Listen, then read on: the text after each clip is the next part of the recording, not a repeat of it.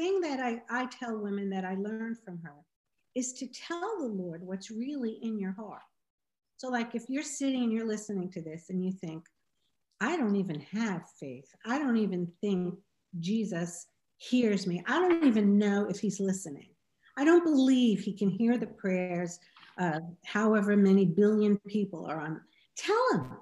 He knows you're angry, and so you you go to the Lord and you say, Lord, I know this is displeasing you, and you know it's in my heart. Will you help me? And he does.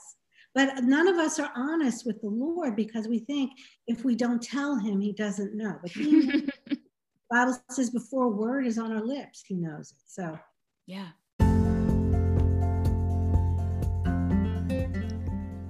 Welcome to the Intertwined Life podcast. I am your host, Jenny Zentz. I am a wife and a mom on a mission. I've got a passion to help women discover practical ways to apply the power of God's Word to our everyday stuff. I truly believe that our walks with the Lord should be seamlessly intertwined with our everyday lives. It should affect every move we make and every breath we take. So come on, let's do life together. You've got this, because He's got you.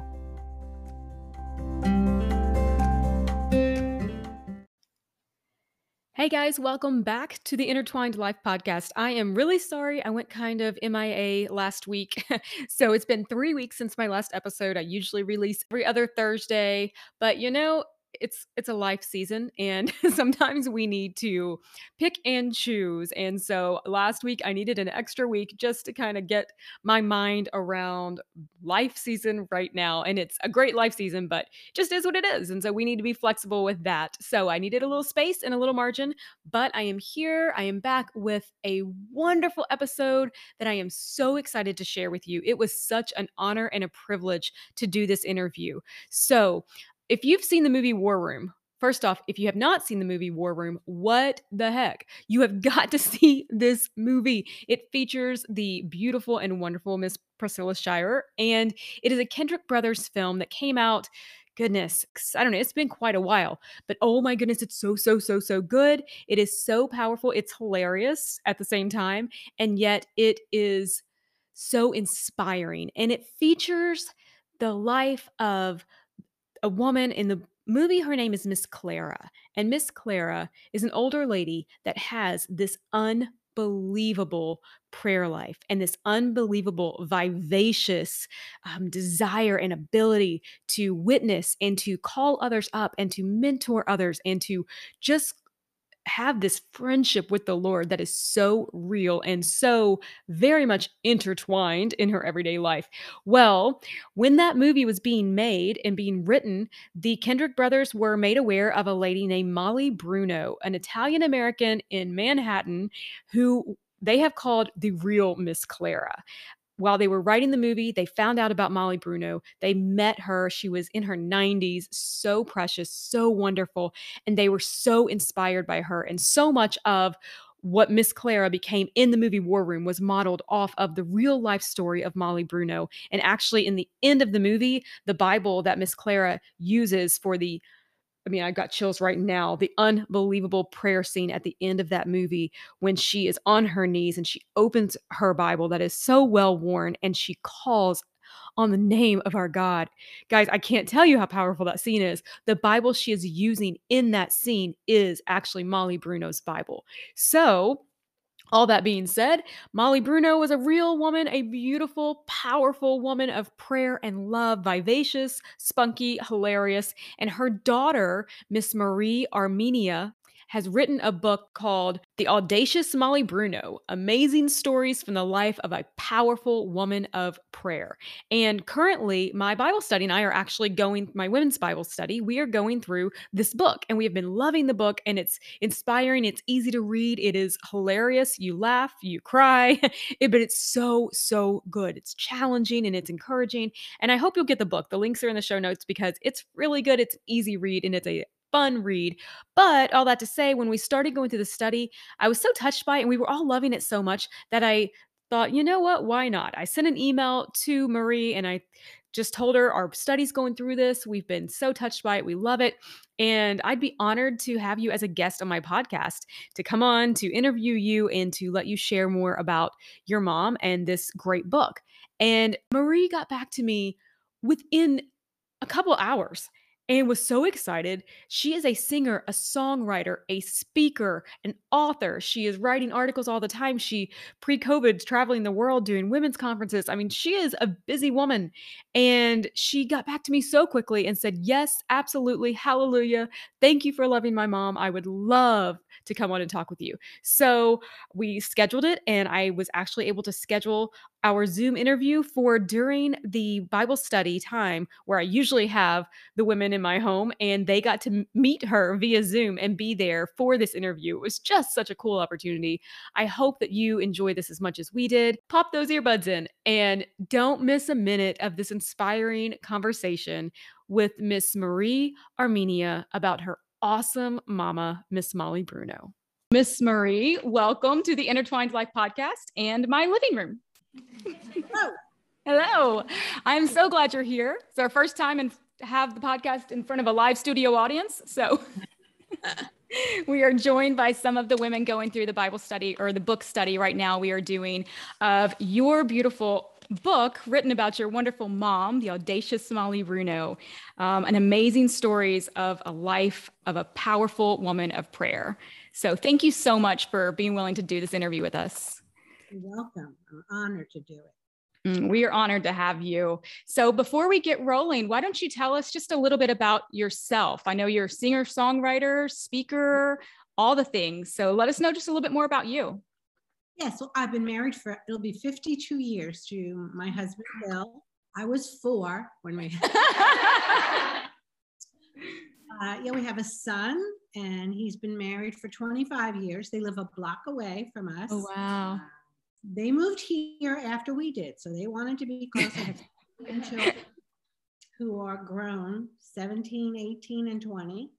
So it's mm. just a a good life. And my parents moved here before they lived here for 14 years. And mm. so, and my husband uh, works with, he does music. We, we used to sing and travel, and I spoke at women's retreats a lot. And just, we've been, a, he was a pastor mm-hmm. for eight years in Pennsylvania. Oh, okay. So then after we left there, we moved to Tennessee, and we've been here 22 years. Wonderful. I write. I write a lot for Lifeway, and I write for you know just whoever asks me to write. Yeah. And I write for two local newspapers. Great. So I'm just everything the Lord brings you, right? you know, the COVID has kind of shut down the traveling, not as much, but it, it's starting up again. So sure, good. Oh, that's I'm I'm so excited to hear you share with us, you know, your story, your mom's story, and so I'm probably going to do an intro to this episode before it goes out. So everyone's already going to have heard more about the book and about your mom and about the connection to uh, the Kendrick Brothers film War Room and how that worked out because so inspiring. But yes, your mom's Bible is the one that was used by Miss Clara at the end of the movie. And the movie had already started recording before you guys connected with them. Is that correct? Well, it was sort of so I, I write a lot for Lifeway, and one of the editors that used me a lot left Lifeway to go work for the Kendrick Brothers. Oh, okay. They were having a meeting as they were writing War Room. She said to them, because she knew my mom and my mom prayed for the, she said, you know, this woman reminds me a lot of my friend's mother, Marie. Oh, wow. My friend's mother, Molly. Sure. And um, so Stephen wanted to meet her. So we did a Zoom meeting. She came to my house. She had no clue who they were or, and so um, she just loved Stephen. She just yeah. said, that boy, to her, he was a boy. Yeah. the Lord, and I am going to pray for this movie. Mm. So, uh, yeah, they were, and so the, a couple of things they did in the movie, they patterned after her. My mother was a lot like Miss Clara. Mm. So, but, but she, and then they just, she was praying and she would spe- know specifically, like she would say, was so and so sick because I prayed for them in the middle of the night? And so I would ask Brenda, and she would say, That's amazing. We rushed so and so to the, you know, the Lord just wow. spoke. Yeah. And yeah. she does, and then, um, so the movie came out in June of 2015. In September of 2014, they said, uh, Hey, Stephen's in Nashville. He'd like to interview your mom. And we said, mm-hmm. Sure, that's great. Well, so then these trucks pull up and there's all these camera crews. So they they filmed a, uh, like two hours with her, and wow. her and Stephen just loved each other. So yeah. then they used a portion of that video that um, and put it on the DVD of every war room. Oh yeah, it's in the end, right? The bonus material. Yes. So in the meantime, I had already started to write the book about her yeah. because um, I had traveled. I what I was doing at I was I speak at women's retreats a lot, and I grew up in this household where like Jesus was actually in our house, and I started to see. I spoke mostly to mainly to churched women at women's retreats and sure. And I started to understand that many of them did not have a mother who loved Jesus like this. I thought everybody's mother was like this. Yes. I uh, I decided let me just share my mom with them. You know, yeah. you know people would say, "Oh, the thing you said about your mom." So I started to write the book. So I was almost finishing it, and the timing of the Lord was that um, the book, the movie came. She passed away in June. My book came out in July. The mm-hmm. movie came out in August, and in October she was on uh, every DVD and it sold millions of copies. Yeah. And I could not have orchestrated that. I don't have an agent, that, you know. Sure. And so people started to look for her. Amazing. Yeah, it was just the Lord loves her and just wanted her little life out there. I love it. Oh, I mean, it's so it's so great. And of course, I'm going to link to the book and of course the movie. I encourage everybody to see this movie. I've shown clips of the movie and we talk about the movie. Um, when it came out, my daughter, who is now 12, I guess what she was six or something like that. And I, love to tell the story that I love that movie and it became her favorite movie at six. She was so into the movie and she loved it. And of course, we love Miss Clara and we love Priscilla Shirer, who doesn't, and the whole thing. And one day she came in the to my bathroom where I was getting ready. And I started talking about the movie because she was saying, I just love that movie, War Room. And she watched it literally every day for months. And I always tell people we should all watch it once a month because it mm-hmm. just reignites your prayer life you know the simplicity i think that's probably your mom's story that prayer doesn't have to be that complicated right? I think your life lesson that you said one of them was prayer is telling someone who loves you more than anything that you love him the same way.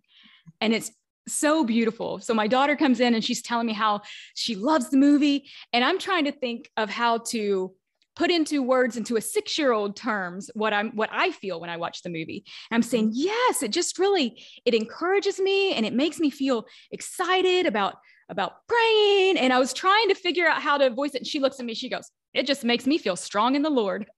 Oh, wow. Like that's exactly what i was trying to say.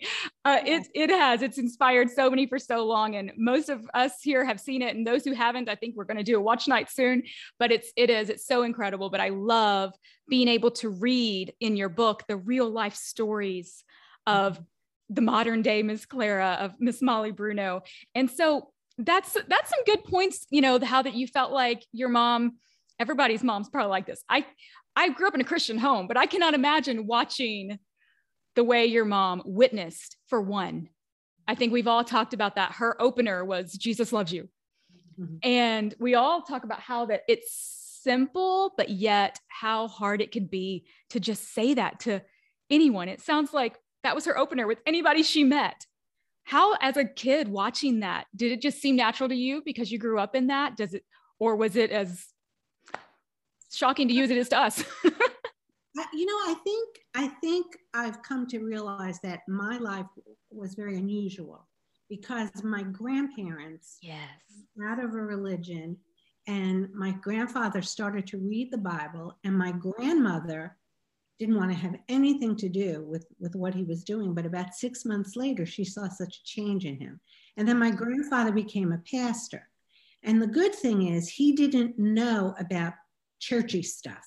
So, yeah. like, he didn't know what the tradition was. And so he just read the Bible and then did what the Bible said. Amen. And so uh, I realized that was very unusual. So my grandmother, I never met my grandfather. My grandmother was a prayer. Mm-hmm. So I grew up with my mom and my dad as if Jesus was a real and living being, which he really is. And so I didn't grow up like sadly so many people who go to church grow up. Yeah. You know, God's not going to ask any of us, which church did you attend? Mm-hmm. He doesn't care. He wants to know, did you love my son? You know, was he real to you? So, yes, it was normal to me. Yeah. I knew that it, she didn't care if I was embarrassed when I became a teenager. She didn't care. and so she, yeah, she, everyone. And, and the most amazing thing is people responded to it. Yes. Like uh, I put in the book that there were lots of times that they would say, Hey, lady, get out of here. This is New York City.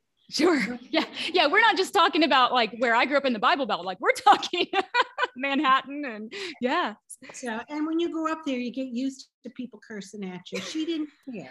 You know, the Lord. And yeah, so th- I think the one that surprised, I was thinking about this when I knew I was doing this. The one that surprised me the most, I put it in the book, was the time she witnessed to a man on the top of the Verrazano Bridge.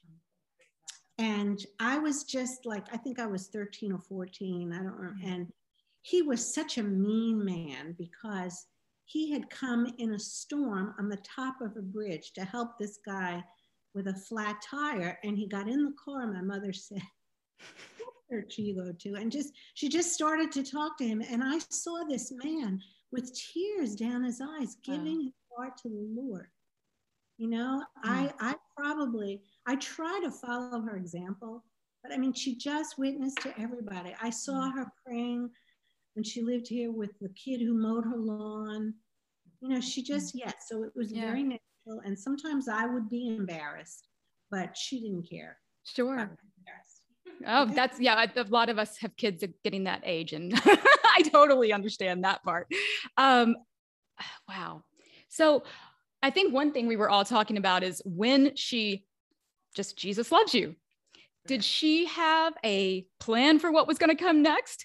Did she know what she would say or was it literally like i'm going to say this and trust the lord. You know i know in acts he says don't worry about what she will say because i will give you those words in that moment. And did she just step out in faith jesus loves you and know that god would take it from there and give her whatever she needed in that moment? Yeah i mean she she she read the bible constantly. I mean yeah. she wasn't you know so she knew the word. But the thing about my mother was that she was what she was saying. Yes. like seemed to me that people reacted to the Lord in her. Like mm. they could feel the love as she said it. And she was just saying, Jesus loves you. But there was just like uh, the presence of the Lord was just oozing out of her. So they would say, like, really? Yes, he loves you. I mean, there were a lot of people who told her to jump off the bridge, you know, like, and then there's the bridge story uh, in the yes. book.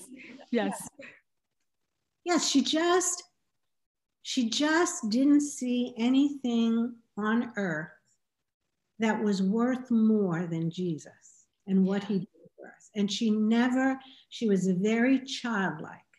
Jesus said, unless you change and become as little children, you will in no wise enter the kingdom. And so there's a part of being a Christian that needs a childlike faith.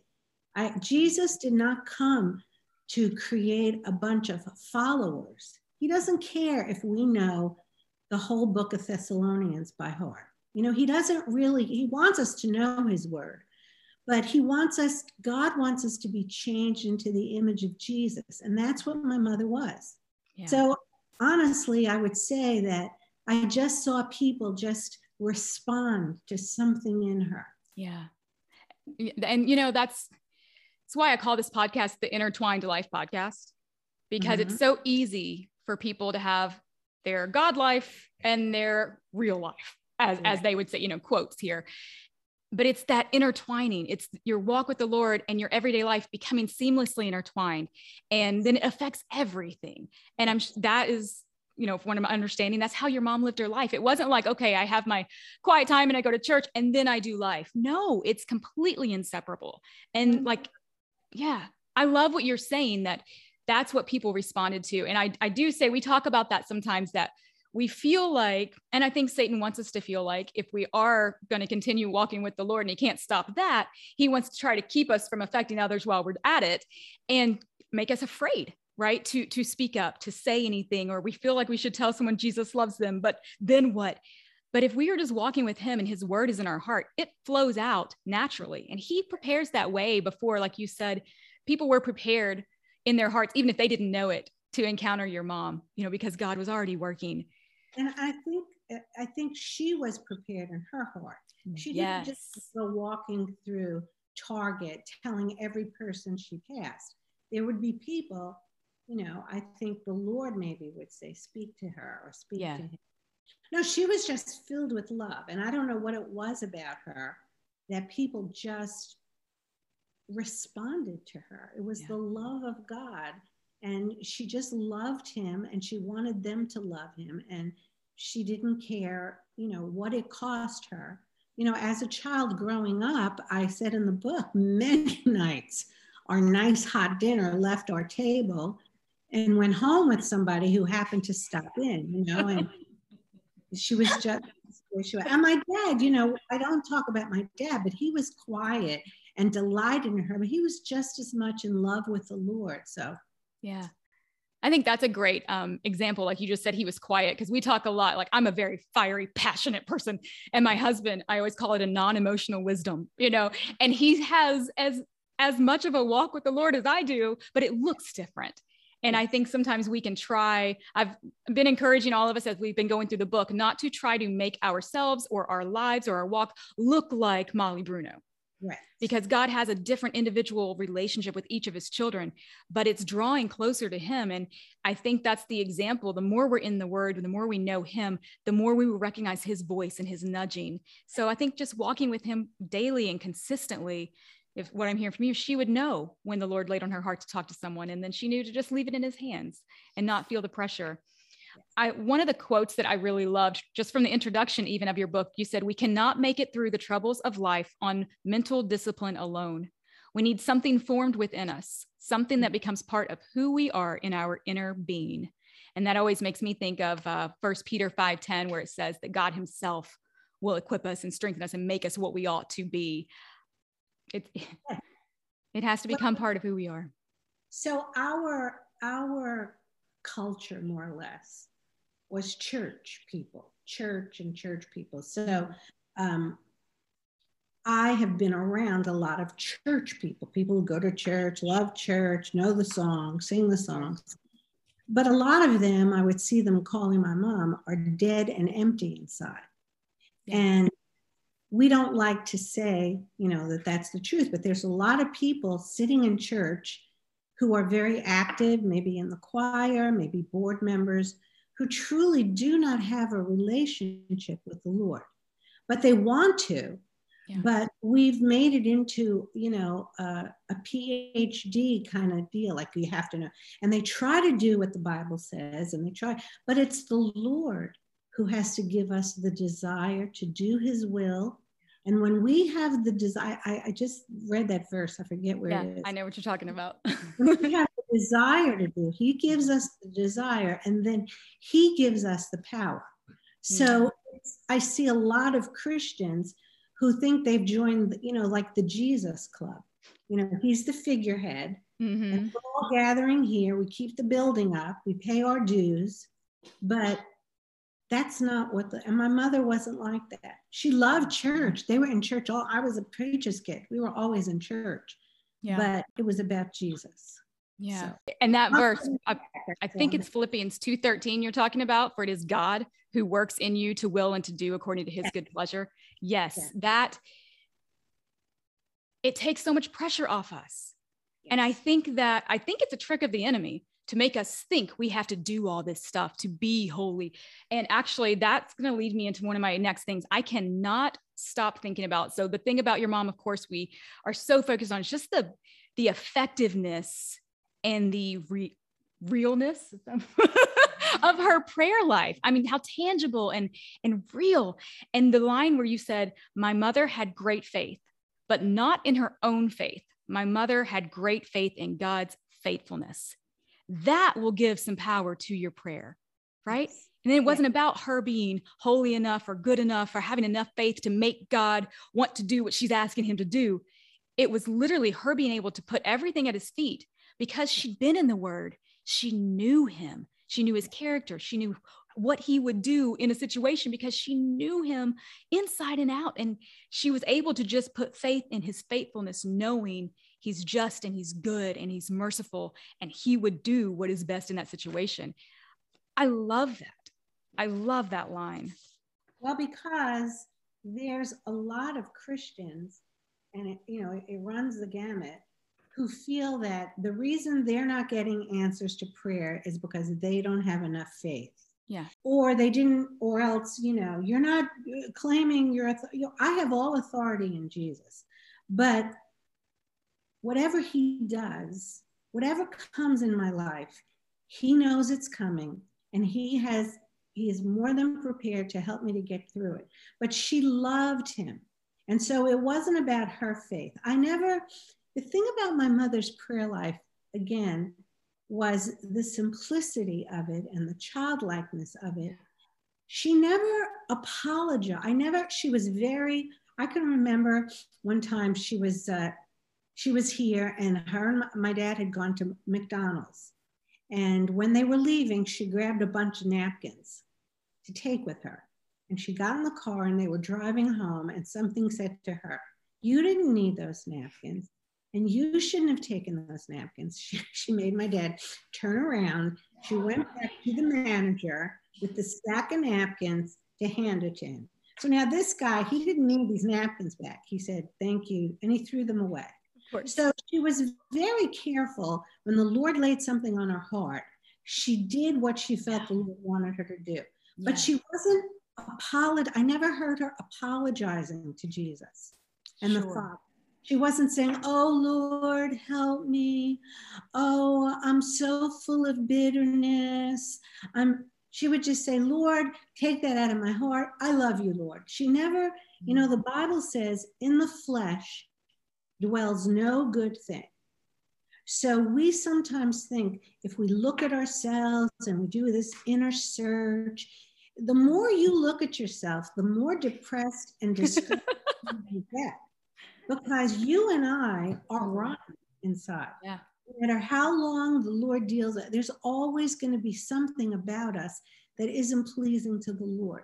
That's why we have to just, and this is what my mom did, freely accept the gift mm. of his acceptance. He loves me.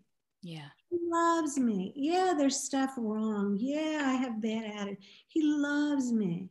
He's he wants me to know. He just wants me to know him. And so I'm sorry, I'm off on a little sermon. No, but, this is great. But I, I find that a lot with women because yes. we're so insecure. And in reality, insecurity is probably one of the worst tricks of the enemy mm-hmm. that we don't deal with because we think, oh, I'm so humble, I'm so insecure. But insecurity really comes from a sort of a pride, mm. which is like, well, I'm not like her. I don't have what she has. I can't do what she can do. Therefore, I get to feel sorry for myself and be insecure. But no, if you're in Christ Jesus, you can do all things through him, all things. And so, insecurity in a Christian woman has to be confessed to the Lord. Mm. We have to accept, like, God did not call me to do a podcast, but it's wonderful that you are. And I'm sure many women are being blessed by it. Okay. But if I was doing a blog, I would blow up the internet. I don't know how to push buttons. My son had to come by and show me how to sign on to Zoom you know so i understand i'm not much beyond this but you're right it's let's see. I even think I had that somewhere. Let's see. Yeah. So that's one of the things I was actually going to mention. And I don't know, we can just kind of jump back and forth, but because you're making me think of Hebrews 12, 1 and 2, I always tell people stay in your own lane. You know, when the yeah. scripture says, look away from all that would distract, casting right. off all that unnecessary weight, looking to Jesus. And, and you talked about this earlier the author and the finisher of our faith. He's the one that starts it. He's the one who makes it perfect, right? He's the only one who can make our faith grow. We just keep coming to him and he does that work. But like you just said, stay in our own lane. And sometimes that insecurity is more not because, oh, look at me, it's look at me compared to her. Yes. Right. And that's the, the trap, if you will. So, and one question I was, oh, go on. No, because, you know, as a pastor's wife, and when I would do women's retreats, what I have found, and I'm sure you have, is that if you talk to people, not just women, but I speak with women, and you ask them, think of a time that you were really down or discouraged, and what encouraged you? Yeah. And it wasn't, you know, famous pastor so and so or famous singer. It mm was uh, a lady in church sent me a card and I got it on the day, or so and so called me, or people, you know, it's like everyday people doing everyday stuff that hits everyday people. It's that's what ministers. Yeah. The spirit brings life. And so anyway, go ahead. I'm no, sorry. that's no, that's that's so good. And it's kind of making me think, you know, your mom didn't probably have a social media feed, right? you know, she wasn't out there posting these prayers to bless people all around the world for 1.2 seconds, right? It was those deep touches. It was focusing on the people that the Lord had put right in her path and then actually we're seeing them. About her now. Say that again. We're talking about her. Exactly. She, she didn't know she was gonna. She was 92. She mm-hmm. she didn't know she was gonna be on a movie DVD. She had no clue. She was just faithful with the guy who mowed her lawn, her next door neighbor. Her next door neighbor, um, when my mom moved in there, um, she went next door and she started to talk to this woman about the Lord. And the woman said, No, and she named her religion. I don't believe in it. I don't want to hear anything about Jesus. And for the next 14 years, my mother just loved her. And, and um, the funny thing is, when this woman died, we went to my mother's grave, and there she had asked to be buried. She bought a plot right next to my parents, and she was so open to the Lord. And my mother never said another word to her about the Lord but she would just hand her books and so yeah anyway, I get off track, so keep me on. No, track. it's it's wonderful. I, I could just listen to stories about your mom all day long. It's wonderful. And actually, I was going to ask you. Let's see, made me think about something. Oh, so with your mom's prayer life, and this it may be a little bit of a silly question, but I know it's a question that we all wonder when we hear about people of great prayer and great faith. Did she have a system? Like, did she have her prayers written out? Did she have keep a list? Did she just pray as the Lord lays things on her heart? You know, you hear all these different ways to create a great prayer life. Was it all just as it came? So let me ask you something. How do you communicate with your husband? Exactly. However, I do make notes so I won't forget. he was her friend. Yes. And he loved her. On the video, I don't know if you've seen it, but she says, Good morning, like he's waiting for her in the morning. So her relationship with the Lord was so real to her and obviously to him. And so she just talked to her holy God friend. Yeah. All day, every day. And the Lord would answer her prayer. Uh, it's just, it's not because of the way she prayed. People would, you know, I've gone to retreats after the book came out and they want to know, well, like what color was her prayer room, her room, and what, like, no, seriously, people, we want a system. Yeah, they do. Exactly. It's easier to have step one through 10 rather than say, you know, get alone with God, mm-hmm. get away from everything. My mother did not sit she was the most hilarious person. I mean, I know she's a holy prayer warrior, but to be with her was to be at a party all the time. She was uh-huh. happy. We had fun, and but she she didn't care about who won dancing with the stars. Not that there's anything wrong with that, but her focus was the Lord. Yeah. And the New York Yankees. she prayed them to some good wins. That's the only thing she loved. That's awesome.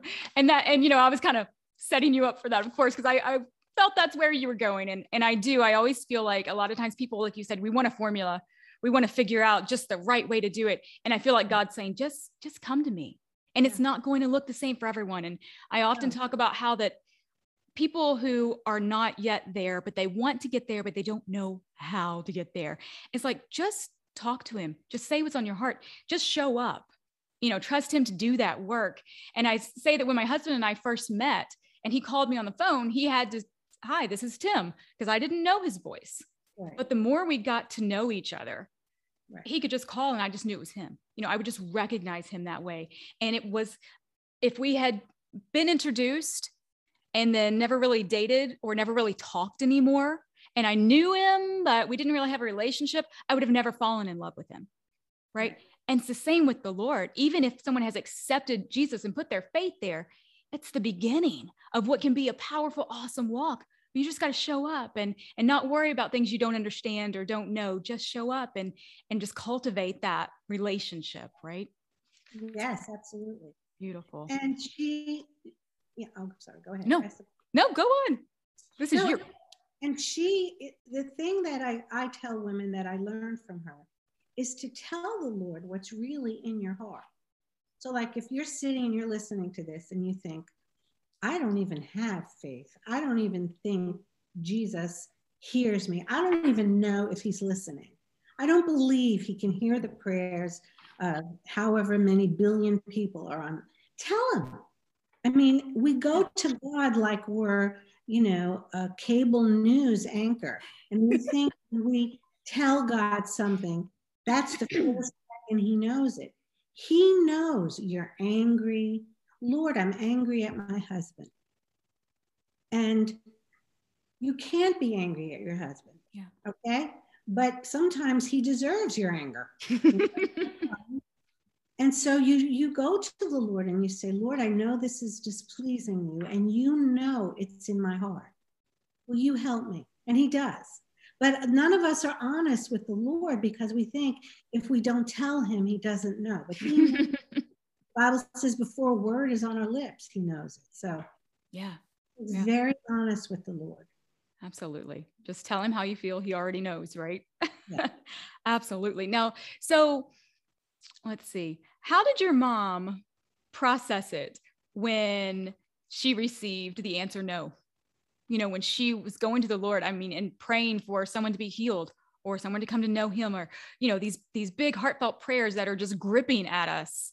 And we all have experiences like that where we know lord you can do this. And then the person passes or they get worse or you know whatever. How did your mom absorb those times well, to tell you the truth, she didn't deal with that very often. You know, she just, but I'm not saying every prayer, she just accepted God's will. Like when she was dying, you know, we found out on April 1st and she died June 6th. And she was very healthy up until just about a week or so before she passed. And I said to her, you know, mom, what do we want to pray now? And she said, I just want the Lord's will. So she accepted the Lord's will. She asked him for everything and she just accepted no. Yeah. It's his yeah. will. Yeah. and i and i love that because that's i mean that's what jesus did. You know we try to say oh we need this faith and we have to believe and we pray and we have to speak it and all of this. And while yeah we should we should clearly tell him what we want what we desire christ is our ultimate example. And he prayed if this can pass from me but nevertheless your will be done. So i some i think sometimes i have have gotten the impression that some people think if we pray for something and then add but your will we're kind of negating our faith that he's going to do what we asked. But jesus himself prayed that way. So i assume that's kind of how your mom was just not questioning god's will. She prayed every prayer assuming god was going to answer. You know and like it says her favorite verse uh, she believed he is who he said he was and that he is a rewarder of those who diligently seek him. Her prayer life was primarily telling the Lord she loved him, wanting to know him more, reading his word. She would always have something from his word. And she read it like my whole life for 64 years. She read it every day like it was new. So she expected the Lord to answer. But if he didn't, she figured she wasn't God and maybe he knew something she didn't. Exactly. Exactly. That is perfect. Because who are we to think that we've got it all figured out, right? Uh, absolutely. Hi, ladies. How we doing? Yeah. How's everybody doing? Does anybody have a. Yeah. they say keep talking. Does anybody have a burning question that I know I tried to collect, you know, questions as we were going through that encompassed everything, everybody's thoughts. Is there anything that anybody is like dying to ask? They're loving it, taking it all in. Let's see. Oh, here's a question for you. Did your mom, in this world we're in now, between yeah. social media and all the things at school and all of the opportunities to be involved in so many things, and there's a pressure and an expectation to be involved in so many things. How did your mom navigate that? Was it ever an issue for her, the distractions of the world? And like just being a mom and a pastor's wife, the opportunities to do so much were abundant, I'm sure. Well, she was always and only about the kingdom of God. And so um, she wasn't she wasn't really distracted by anything that had nothing to do with the kingdom of God. You know, so she, no, I never saw her dealing with that. She wasn't, as a, for me, um, my life was always in church, youth, you know, I was always like, she wouldn't let me uh, really have a friendship with the world, which is something, and she wasn't afraid to say no. Sure. I wrote in my book, that there was a. T- I don't know if you've gotten to the part about how I met my husband. No, and, I, I, don't think I have. Well, there's a story in the book. I was in high school. I was in a. It's a huge high school, and I was sitting at lunch, and this guy. I think I called him Ray in the book, or I don't remember. Maybe anyway. Maybe that was the name. Anyway, he walked in, in and he's in his uniform and everybody i didn't know him. I had been a sophomore and i was a junior. And he walks in and everybody's running to him and making a big deal. He's in his uniform army uniform. And all i wanted to do was eat my lunch. I didn't and the next thing i know he's standing next to me and he wants to know if i'll go to the basketball game with him on saturday night. Well. So growing up with molly the first question i asked him was what church do you go to because I was awesome. Yeah, I was not allowed to date a non-believer. Yeah. Now, my, that was not negotiable with my mother. So, yeah, I, you know, I, I see other parents who don't care about that as much as my mother did, but it was. And so when I got home that night, I talked with my parents at dinner. We had dinner every night. We talked, and it, it didn't take her like 15 seconds to realize, no, I, you know, he's not a Christian no you can't go. So now i'm i'm 14 or 15 i was such a big deal in school that day. You know there's 3000 kids in my high school and i had to tell him no i couldn't go. So then uh, you know on a tuesday i was a big deal. On wednesday everybody was laughing at me. Yeah. So on saturday night when it when it rolled around uh, i was really annoyed at my mother and okay, good. So you weren't completely perfect either. Yeah. So you can, so you can, you weren't like, yes, mother, you are so right. Thank you for being concerned. We, we, you know, no, we were both very opinion. No, but I was mad at her. So she, her and my dad decided to take me to a youth meeting that was so cool that my parents were going to it. You know?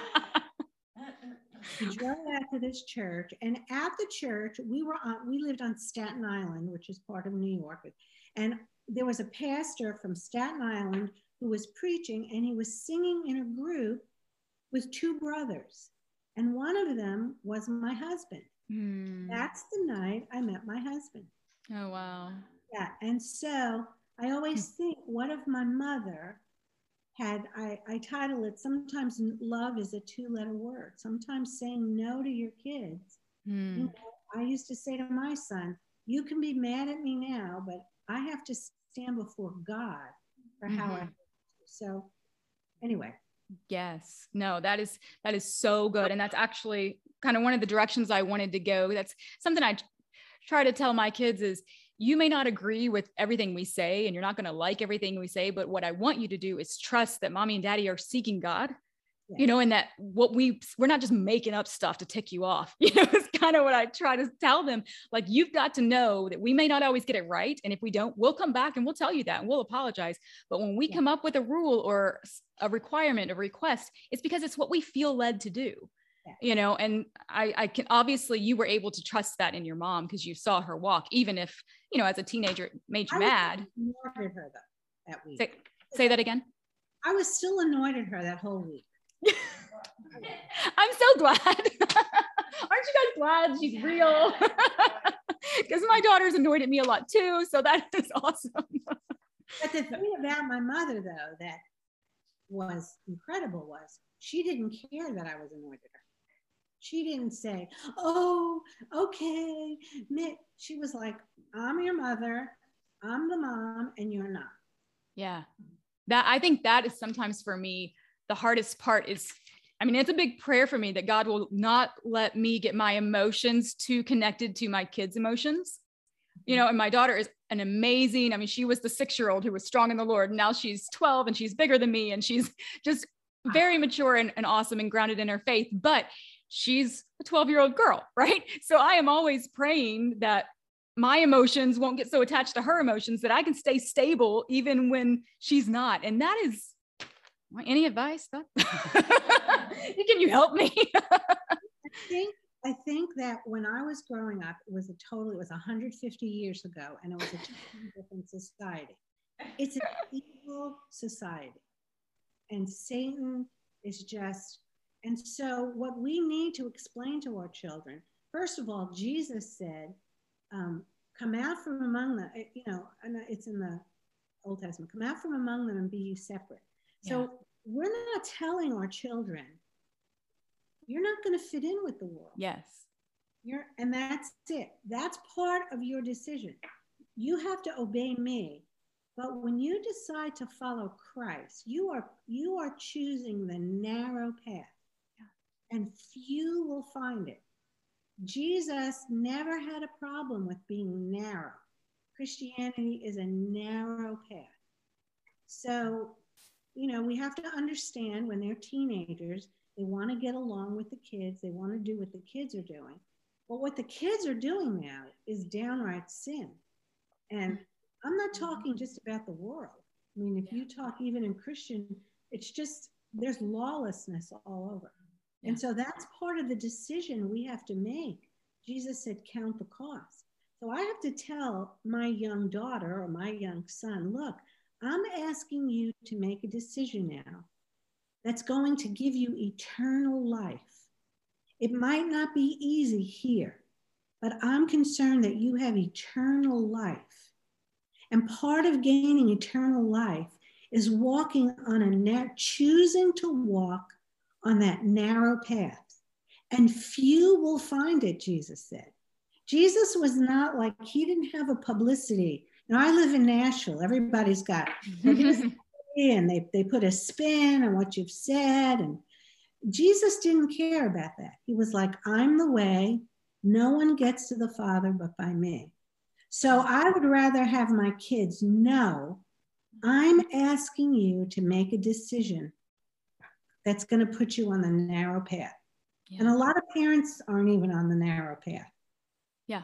Yeah. And that's that's that life that's not intertwined. You know, we go to church on Sunday and then we do whatever. And or the parent chooses but then doesn't pass it on to the kid. I'm going to let them make up their own mind, you know. And while yes, of course they have to make up their own mind. You still are the parent. you know, you were given these kids for a reason. And if I stand before the Lord and he's like, what the heck happened with these kids? You're like, oh, I just let them do whatever. Like, it's not why I gave them to you. Right. So I feel like sometimes we're dropping that responsibility um, in a big way. I won't keep, the Bible says just the opposite. Yes. It's train up your child. yes. It's, uh, you know, so there's nowhere in the Bible. I mean, parents do it and there's nothing you can say, but Yeah. okay. Yeah, no, it's so absolutely. And actually, so one of my questions for you about that is like we talked about before, I'm a woman of many words. so, my question for you, because I find myself preaching at my kids sometimes, you know, and part of it is because of life lessons I learned at a much older age than them, scripture I want them to know that can help them now that I wish I had known at that point, you know, all of these things. And you want to download all this great wisdom you've gained and all this information and give them all these tools. Did your mom use a lot of words or was it really just more about her example lived out in front of you? Really, it was just her love affair with the Lord. Yeah. You know, when I was 18 years old, my husband was in was in the Navy and we were away. And I had given my life to the Lord when I was a little girl. But when I was finally on my own, I I had a time with the Lord where I just said, I really want to follow you. And what I said to him was, I want to love you the way my mother loves you. Wow. So it was just, you know, she had a real relationship with a real being. And we prayed about everything. You know if i if i would say to her oh i need a pair of shoes and i well let's pray. And then when i got the pair of shoes with my little fat feet she would say let's thank the lord. Everything was about the lord. Yeah. Every way. So. Mm. you just made me cry. I mean you know how do we not that's what we want our kids to say right i want to love you lord the way i saw my mom love you and that is she was very tough, though. Sure. She wasn't just like, oh, I love Jesus. Mm-hmm. She would say, no, you can't listen to that music. No, you can't go there. Mm-hmm. She kept me in the path that she thought I should be on. And there was no debate. Yeah. But she was fun, so I didn't care. Yeah. Uh, you, are not an only child, are you, Marie? No, I have an older brother. Okay, I thought you had a brother. Yeah, he's eight years older, and he okay. lives. In, he's involved with Southern gospel music. He's been with. Okay. Yeah. So. Okay. So they moved here to be with. Yeah. I know. I was thinking there was a brother, but I couldn't remember either. Okay, great. She loved me more. Say that again. she loved me more. loved me more. Oh, of course, they always do. oh man. Okay, now here's an interesting thought you said that you never heard, and we haven't discussed this chapter yet, but when about being um, a wife, the recipe for being a good wife, that you never heard your mom speak to your father without complete grace and honor. Right. I try to be very respectful and loving of my husband, but I'm a little feisty. Sounds like your mom was feisty. She was. So, so I love, I like that line was like, oh, oh, oh, okay, okay. but that's incredible. And then you also say, and she expected the same from her kids. So my question for you is if let's just let's just hypothetically hypothetically say there's a nine year old boy i don't know who might be going through a phase and a lot of big emotions for a little person and if you guys had a moment where, or you were in a phase or something, and you did come out in a tone or an attitude that was disrespectful, how did she handle that? How did she correct or guide? Was it calm and loving, or was it like me, like, uh I don't think so? You know, how did she approach that? Well, I wrote in the book at some point, I, I don't know what chapter was in but I said, I want everyone reading to not think my mom and I just went around singing hymns to one another. New York Italian women. Yes. And, you know, stereotypical, we love. And so we would have disagreements. I never disagreed with her about her rules. I, I just, I don't, maybe I was afraid, but I just, well, I just knew uh, that my parents were the authority, that the Lord was in our home, that they were doing what the Lord. So I wasn't a rebellious child in that way, but we would, you know, we if we had an argument, even as I got older, she would always, you know, after we were done, I would be angry or whatever, and then she would always come around and we would sit and we would talk, and no matter what happened, she would just say, "Will you forgive mommy? I'm sorry I hurt you." And I would ask her to forgive me. So for her, and she taught me that the forgiveness was more important than winning the point. Yeah. And sometimes she would relent. She would never, ever relent if she thought I wanted to do something that would affect me spiritually. Yeah. There was just no compromise. And she would say, I'm sorry. I just don't feel that will help you. And I, I, you know, I have to answer to the Lord. So yeah, I was very, you can tell I'm a feisty girl. So yeah, and she would, and we would, we would argue or, you know, but we just would make up. Yeah. Yeah. Never being too prideful to say, I'm sorry, you know, ask for forgiveness. And I think that is massively important in parenting and sometimes often overlooked. Um, so, what about how would you encourage moms and grandmothers that so desperately want to see their children, their grandchildren growing these deep roots of faith? Thoughts there, and thoughts maybe on how you're seeing your mom and growing up in her home and seeing her and your and your father example how that impacted your parenting. Well i saw my parents and my grandmother. I can't you know sure. she was the original miss clara. Yeah. But i saw them have a deep personal faith. So i think if you want your children and your grandchildren to have a deep personal faith it's not going to happen because you sing in the choir they need to see you every minute of every day so in tune and intertwined with the Lord yeah. that He's a part of your existence. My mother existed for the Lord. So that, I mean, that's what I learned. I tried to live that. I have one son, and I tried to live that in front of him.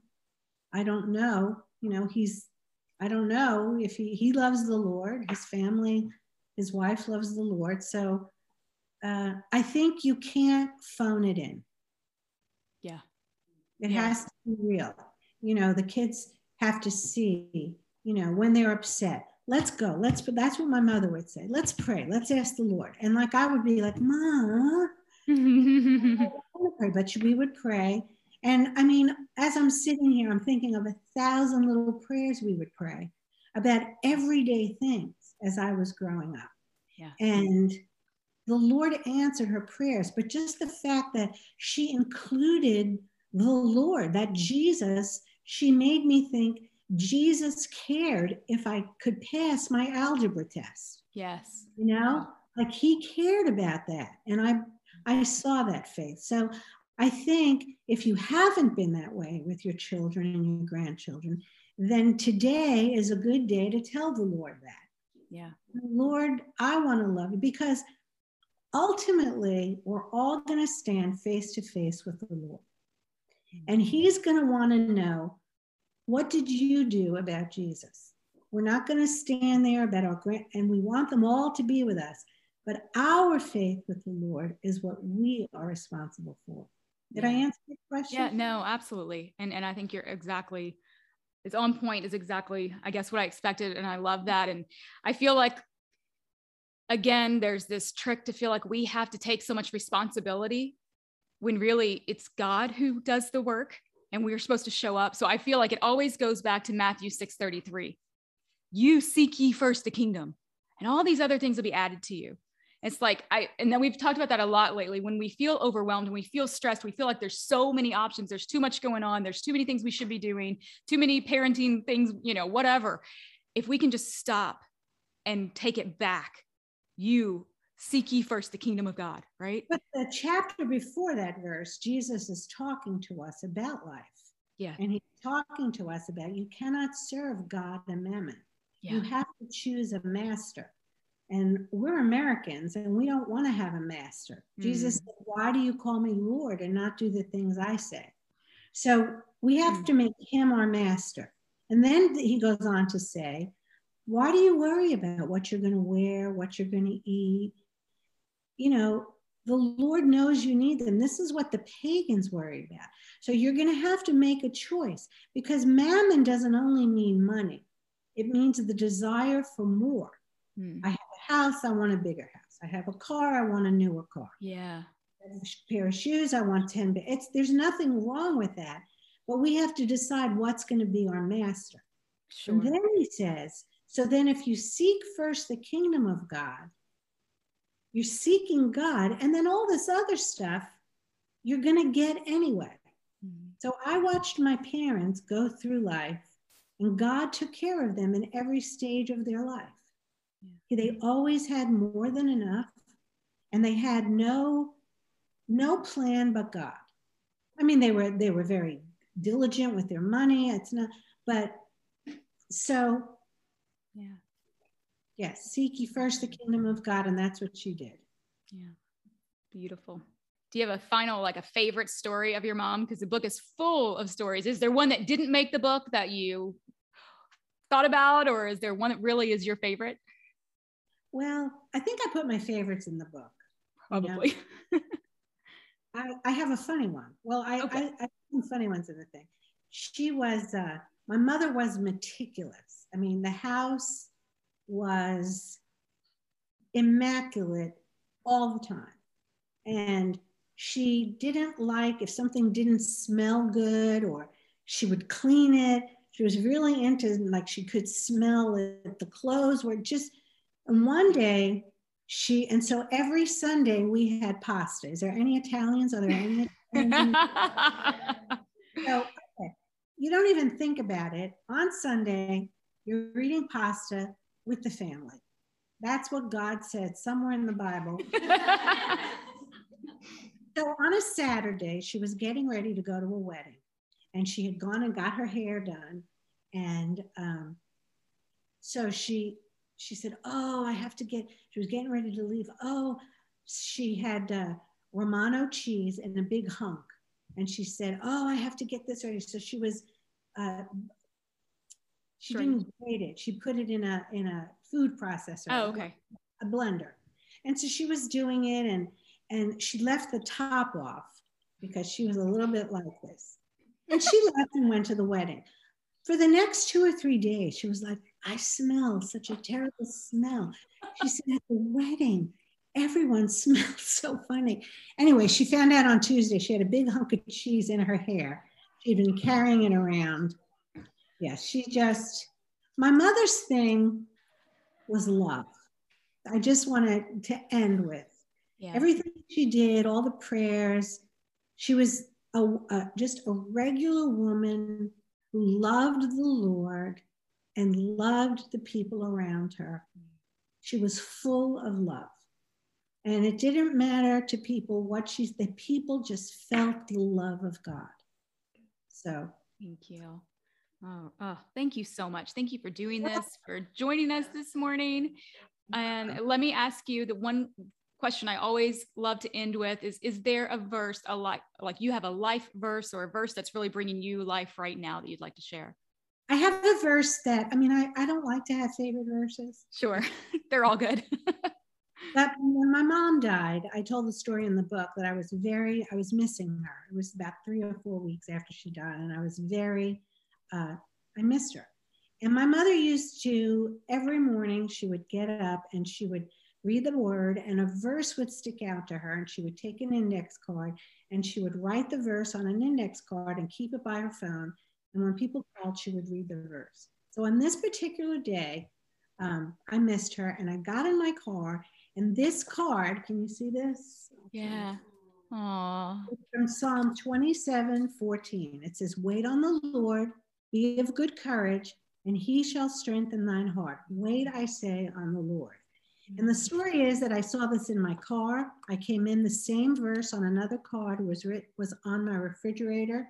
And then there was a third one on my desk within two hours. Wow. And so the Lord was kind of telling me, I'm going to get you through, but you're going to wait on me and you're going to have courage and you're going to have, and I, I've learned that when we're waiting, that's when the greatest test is because we pray and we want answers to prayer. I call it a micro waitable. I want answer to prayer, but I don't want to wait. Mm-hmm. And so mm-hmm. that's my verse, 20, Psalm 27, 14. Beautiful. Thank you. Thank, Thank you, you, so much. Oh, Bye.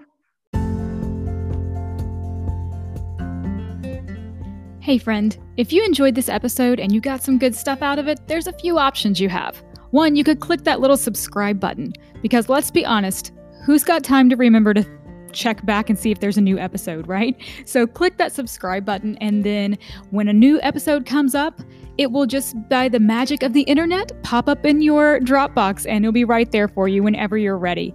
And also, if you would review this podcast, oh my gosh, if you like what you heard, get on there, give it a five star review. If you didn't like what you heard, just pretend it never happened, okay? but if you would do um, a review for me, just take a couple seconds and do that. Not only would I be crazy excited, but also it would just be a great way for us to partner together for you to help this podcast be seen by more women out there. And you could be a part of helping more women discover these practical ways to apply God's word to just everyday stuff. So I would love it, love it, love it if you could help me out in one of those two ways.